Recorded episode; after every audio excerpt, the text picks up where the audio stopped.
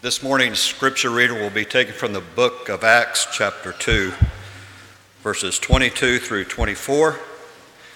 And if you'd like to follow along in the Bibles in the back of the pews, that would be page 966. Acts chapter 2, 22 through 24. Men of Israel, hear these words Jesus of Nazareth, a man attested by God to you by miracles, wonders, and signs, which God did through him in your midst, as you yourselves also know, him being delivered by the determined purpose and foreknowledge of God, you have taken by lawless hands, have crucified, and put to death, whom God raised up, having loosed the pains of death, because it was not possible that he should be held by it.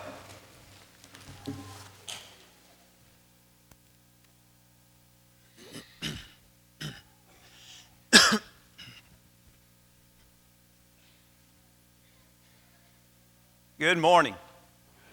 It is good to see each of you. Uh, welcome to the Mount Juliet Church of Christ. If you're a guest, you're a great encouragement to us. We hope that we can be an encouragement to you. It's a wonderful morning outside, and it's a wonderful morning inside. Several weeks ago, a friend said to me, Have you seen Undercover Boss? I said, No, I've seen a few advertisements said you really have got to see that. Said the way you like business you would really really enjoy that but it's a lot more than that. It touches your heart.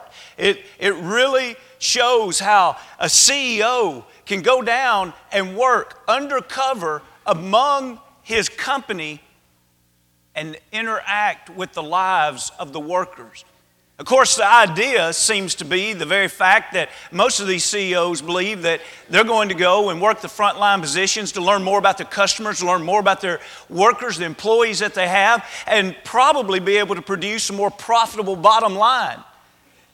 But what tends to happen is that whenever they move closer to their employees, they start building relationships and they start seeing individuals and they see ways that their company ought to be improved that may not have a lot to do with money, but it has a lot to do with things far more important than money. You see, Larry O'Donnell was one of the first episodes that aired on this particular show.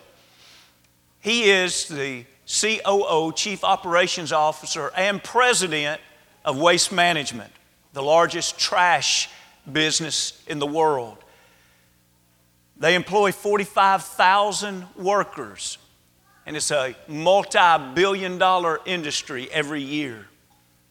He decided that he would take one week of his life and he would go undercover. He left his multi million dollar mansion, he kissed his wife goodbye, and he went to live in a cheap motel for a week so that his cover would not be blown. Every day, he worked with different aspects of his work each day being introduced to the one that would train him as Randy, not Larry O'Donnell, but Randy, a man who is a new recruit that wants to learn a new position. And so, as the story unfolds, Randy works along beside some amazing individuals, and he sees things about his company that he never knew. You see, he left the corner office, he left the high rise in Houston, and now he meets a guy named Fred. Fred was working in Texas in a carnival. Oh, he worked for Waste Management, but one of his stops was a carnival, and he's driving a tanker. And Fred welcomes him to the job because today I'm going to teach you how to suction out porta potties. Now we need to get 15 of these an hour, he explains to him, and we have to leave them bright and shiny. And all this guy's on fire about his work. And Randy is amazed at how excited this man that's been on the job for 10 years is about training him for this work. And he explains to him how you can best suction them out. And he shows him the mess that you have to clean up. And then he shows him the brush and how you scrub it all down, even down to the very floor and he's standing over the COO of the company thinking he's talking to a new recruit and he's saying, I think you have potential with this company. You're looking really good. Now shine a little more over there. This is good. Let's get on to the next one. And it's just amazing to see these groups. He stops in to spend a day being trained by Jacqueline. Jacqueline works in a place where they have had cutbacks. She's doing the job of four people. When they walk from building to building, she has no idea she's walking with the president of the company. And he mentions to her, You walk so fast. And she says, I have to walk fast. Said, Since there's been cutbacks, there's no way to get everything done unless we work very hard. And then she says to him, not knowing who she's talking about, But I don't mind it. I'm glad to work hard. I had five forms of cancer by the time I was 25. I'm not your average 29 year old. I'm just thankful to be able to work and I'm thankful to be able to provide a living. And by the end of the day, after she has multitasked literally all day long on the phones, she does the mail, she does the payroll, she pays the bills. She's an assistant to the administrator, as well as on this particular site, weighs trucks as they're coming in. And so she's all the time doing two or three things at one time. Randy, who is really Larry O'Donnell's, mind is blown. He can't imagine it. And at the end of the day, this sweet young lady says, I know you're from out of town. Would you like to come over to our house for supper? She invites him into her home, introduces her to her husband, her sister that has to live with her, with her, hus- her husband also, and to her father that lives there. He talks with her at supper and finds out that their house is for sale because they're not able to pay the bills any longer as their property has been reassessed and the tax has gone up so much.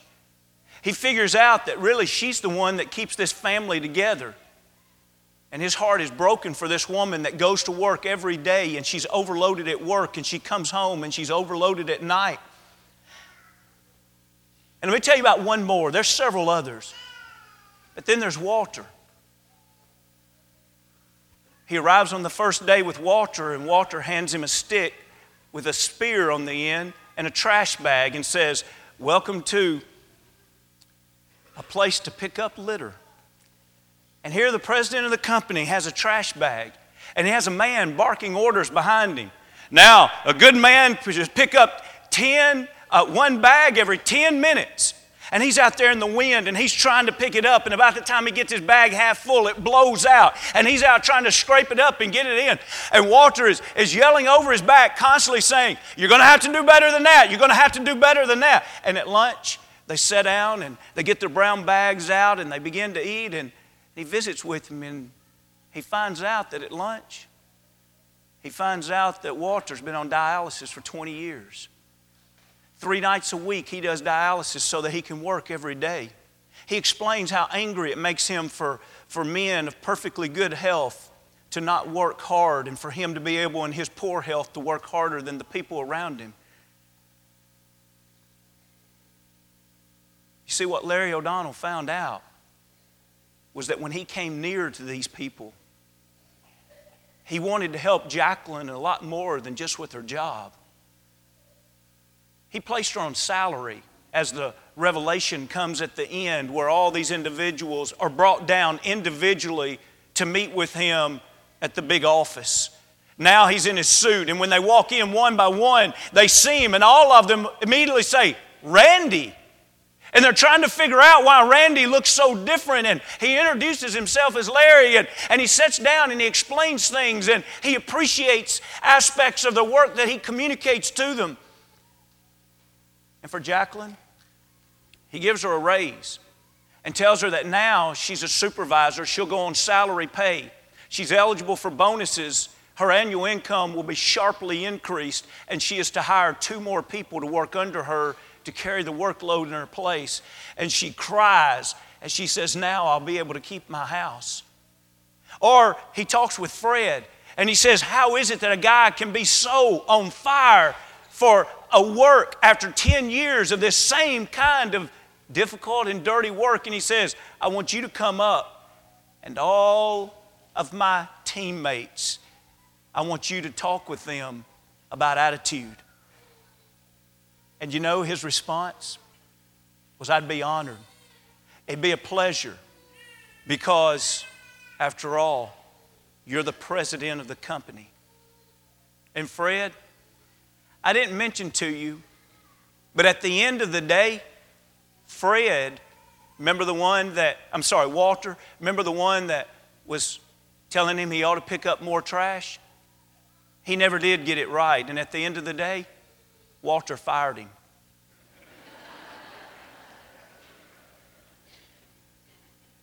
and so now Walter sees Randy and realizing it's Larry O'Donnell.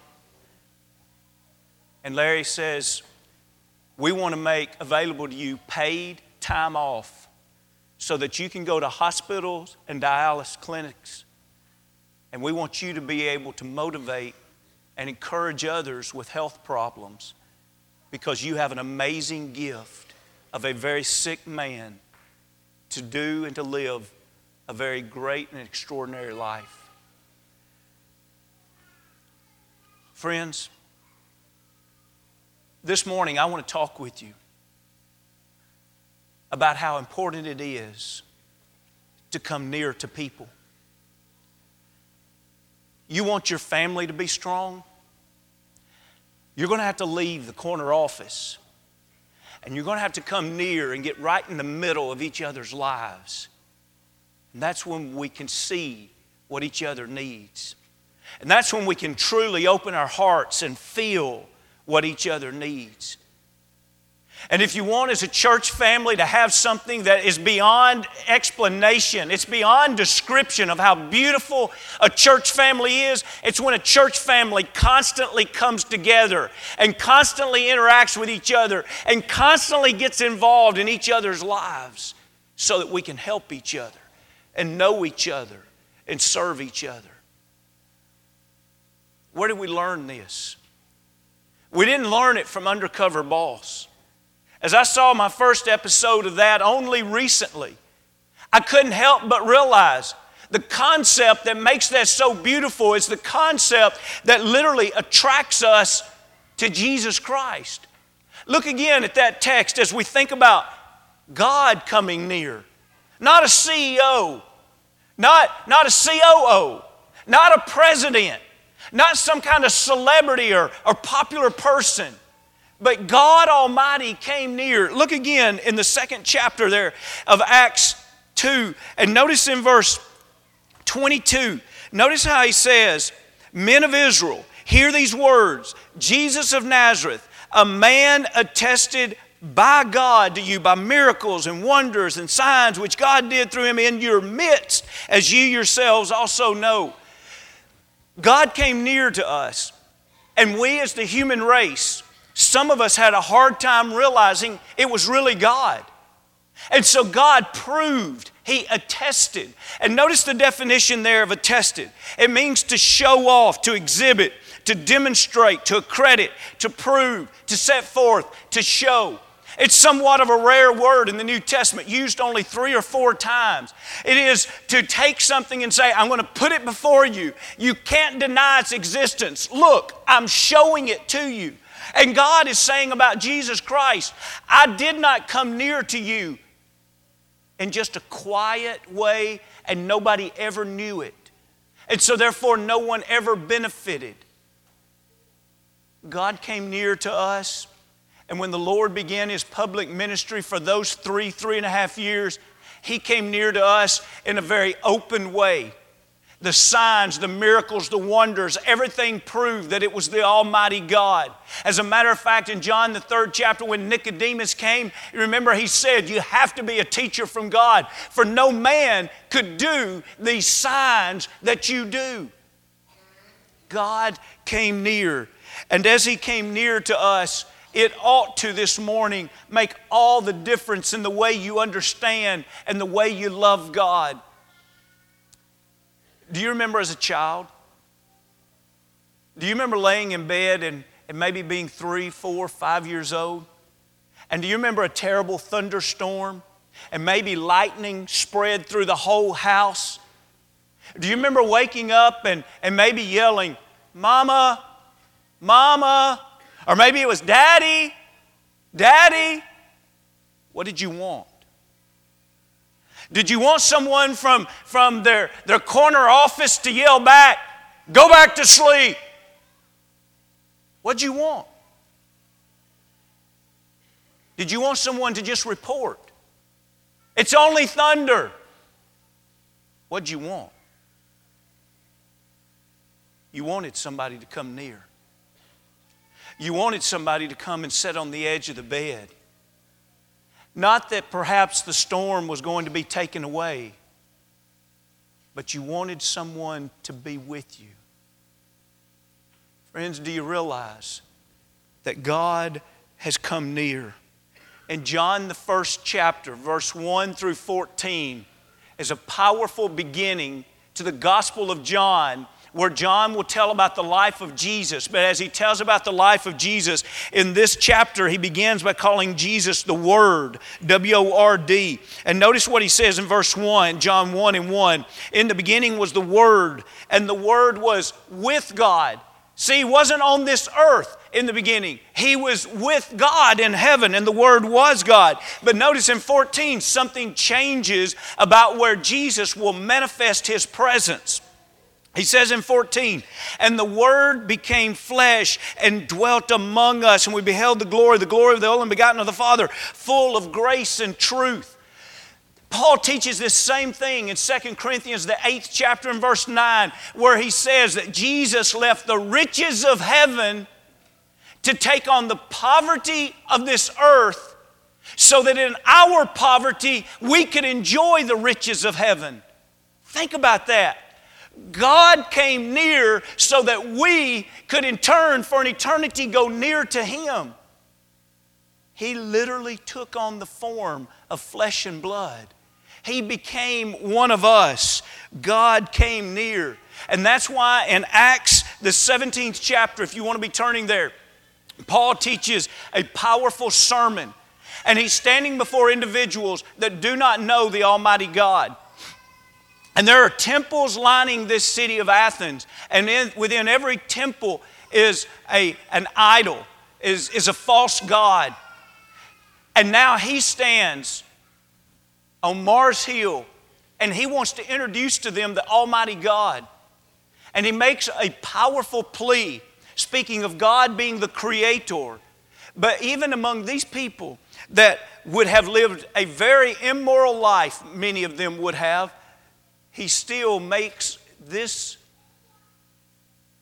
passionate plea that I hope appeals to all of us today. In Acts 2, I'm sorry, in Acts 17, he says in 27, so that they should seek the Lord in the hope that they might grope for him and find him. Though he is not far from each one of us, for in him we live and move and have our being, as also your poets have said, for we are also his offspring. He's not far from any one of us. There are many of us here this morning, and many of us would be at various parts of our journey. There might be someone here this morning that says, God's not close to me. You don't know the life I've lived. You don't know the past actions in my life. You don't know the pain or the hurt or the crime or the dishonor that I have committed. Friends, I want you to hear the Word of God. The Word of God is that God is near every one of us. Jesus Christ didn't come near. He didn't leave heaven to come to this earth so that man could say, I tried to find Jesus and he can't be found. I tried to reach that corner office and I was not able to get enough promotions. I wanted to approach him and he wouldn't make an appointment with me. Listen, there's not a sin that God won't forgive. There's not a soul that the Father won't open his arms and welcome as they decide to come home. God is not far from anyone in this house. God is not far from anyone that you know. It may boggle our mind and we may try to associate human reasoning with it that would deflate the idea. But when we listen to God and God's wisdom, God is not far from any of us if we'll just turn to Him. And where does that leave? Whenever God comes near us, it leaves us with a powerful teaching. And that is because He's come near, God sympathizes with us. You know, isn't it interesting about that television show, The Undercover Boss? That it wasn't until those CEOs come near to the individuals that they begin to sympathize with them. Isn't it interesting the very fact that, that if we want to really feel another person's hurt, we've got to come near them so that we can sympathize with them? We have to come near them and we have to strive to understand them. We have to strive to listen to them. And that's a powerful lesson as it relates to relationships. You want to grow the relationship with your spouse, come near to them to listen to them. Come near to them to understand them. Come near to feel what they are feeling. The same way with our children. You want to help your child? You can sit symbolically in that corner office and you can tell them they need to bring up their grades. You can tell them what they need to do different around the house. But if you'll come near to them and you'll walk with them and you'll involve your life in their life, you'll roll up your sleeves and say that you're in this together, it changes everything. Jesus Christ didn't stay in heaven and then say, I'm trying to understand what you might be going through. Instead, when we look there in Acts, the second chapter, notice in verse 22 where he says, In your midst, as ye yourselves also know, he lived in our midst and that changes everything. Turn over, if you will, to Hebrews, the fourth chapter. Hebrews, the fourth chapter. One of the most beautiful passages in the Bible to help us understand Jesus coming near. Look in Hebrews 4 14, 15, and 16. Hebrews 4 14, 15, and 16. All of the words here are powerful, but for today's lesson, especially notice a phrase in each one of these verses. Verse 14 Seeing then that we have a great high priest who has passed through the heavens, Jesus, the Son of God, let us hold fast our confession. Why is he a great high priest? The Hebrew writer understood the same thing we're studying today, and he says, I tell you one reason why he's a great high priest. He left heaven. He passed through heaven to come down to live with us on earth. Notice what that does for us in 15. We're going to have a double negative here. For we do not have a high priest who cannot sympathize with our weakness, but was in all points tempted as we are, yet without sin. In other words, without the do- double negative, he's saying we have a high priest because he's passed through heaven, he's lived among us, he can sympathize with all of the struggles that we go through. He was in all points tempted like we are, yet without sin. Because Jesus became flesh and dwelt among us. When he stubbed his toe, it hurt. If he broke his finger, he probably cried and shed a tear. When his friend gossiped behind his back, it cut him to the quick. Whenever he was tight on money at the end of the month, he had to deal with it. Whenever Satan was trying to pull him down, he had to fight and overcome. He knows what you know, and a lot more. If I were to say to you right now, list your greatest struggle that you have in your life,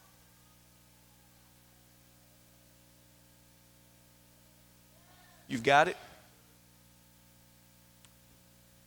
The Lord knows what you're going through because He's walked in your shoes. He has been flesh and blood. He's lived among humans. He's felt the life that is under the influence of an enemy that constantly wants to destroy what is good. We do not walk this way alone. There is one who sympathizes with every step. And that's why that next verse is, is even so much powerful and greater when we put 14 and 15 with it. Look at 16. Let us therefore come boldly to the throne of grace that we may obtain mercy and find grace to help in time of need. You know you have a real friend. That real friend is the one that whenever you really, really need something, not only do they help you, they're glad they can help you. And they'll even tell you after they're over with, they'll say things like this I am so glad I was with you during that time. That would have been very difficult for you to go through alone. You know, somebody that's not a real friend is like, man, that's bad timing. They just took up half my day. I wish I wouldn't have ran into them today. Do you see what 16 is saying here? We've got a Lord that's passed through the heavens. We've got a Lord that knows everything that we go through and He can sympathize with us. And then He closes out verse 16 by saying that He gives us more grace. Grace is an abundant gift. Why? To help in time of need. God is with us at all times. God is a blessing at all times. But let's face it, there are times in our life when we recognize how desperate we are for help. And we recognize that if we don't receive help at that time, it's going to be very, very difficult, if not impossible. And to know that God is that kind of friend that at that moment, He steps up and says, I've been right where you are. I love you. I want to help you. I know it's a feeble illustration, but I just want you to think. I remember a few years ago driving very, very late at night in South Alabama on the interstate. And the traffic had thinned out because it was so late. And it was very dark. And I had a flat tire. My back right tire went flat. And as I pulled the car off the road, I immediately just looked left to right and, and probably even said out loud, It is so dark. And then I remember reaching for the middle console, hoping that what I always intended to keep there was there. I was glad to reach and realize it's still there. But then you know what my next thought is right before I hit the power button. Are the batteries going to be strong? Have I tested them lately? Have I checked them lately? I was thankful to be able to hit that switch and the light come on. And to be able to go on the side of that dark interstate and prop that light up and, and be able to see the, the, the lug nuts and be able to see where to put the jack. Friends, do you realize God wants us to be friends to each other that says, I want to walk with you. I want to sympathize with you. I want to be one that I'm there during the good days, but during the tough days, you can reach over at any time and you can hope that I'm there and I, and I want to be there. But the fact is, none of us are perfect.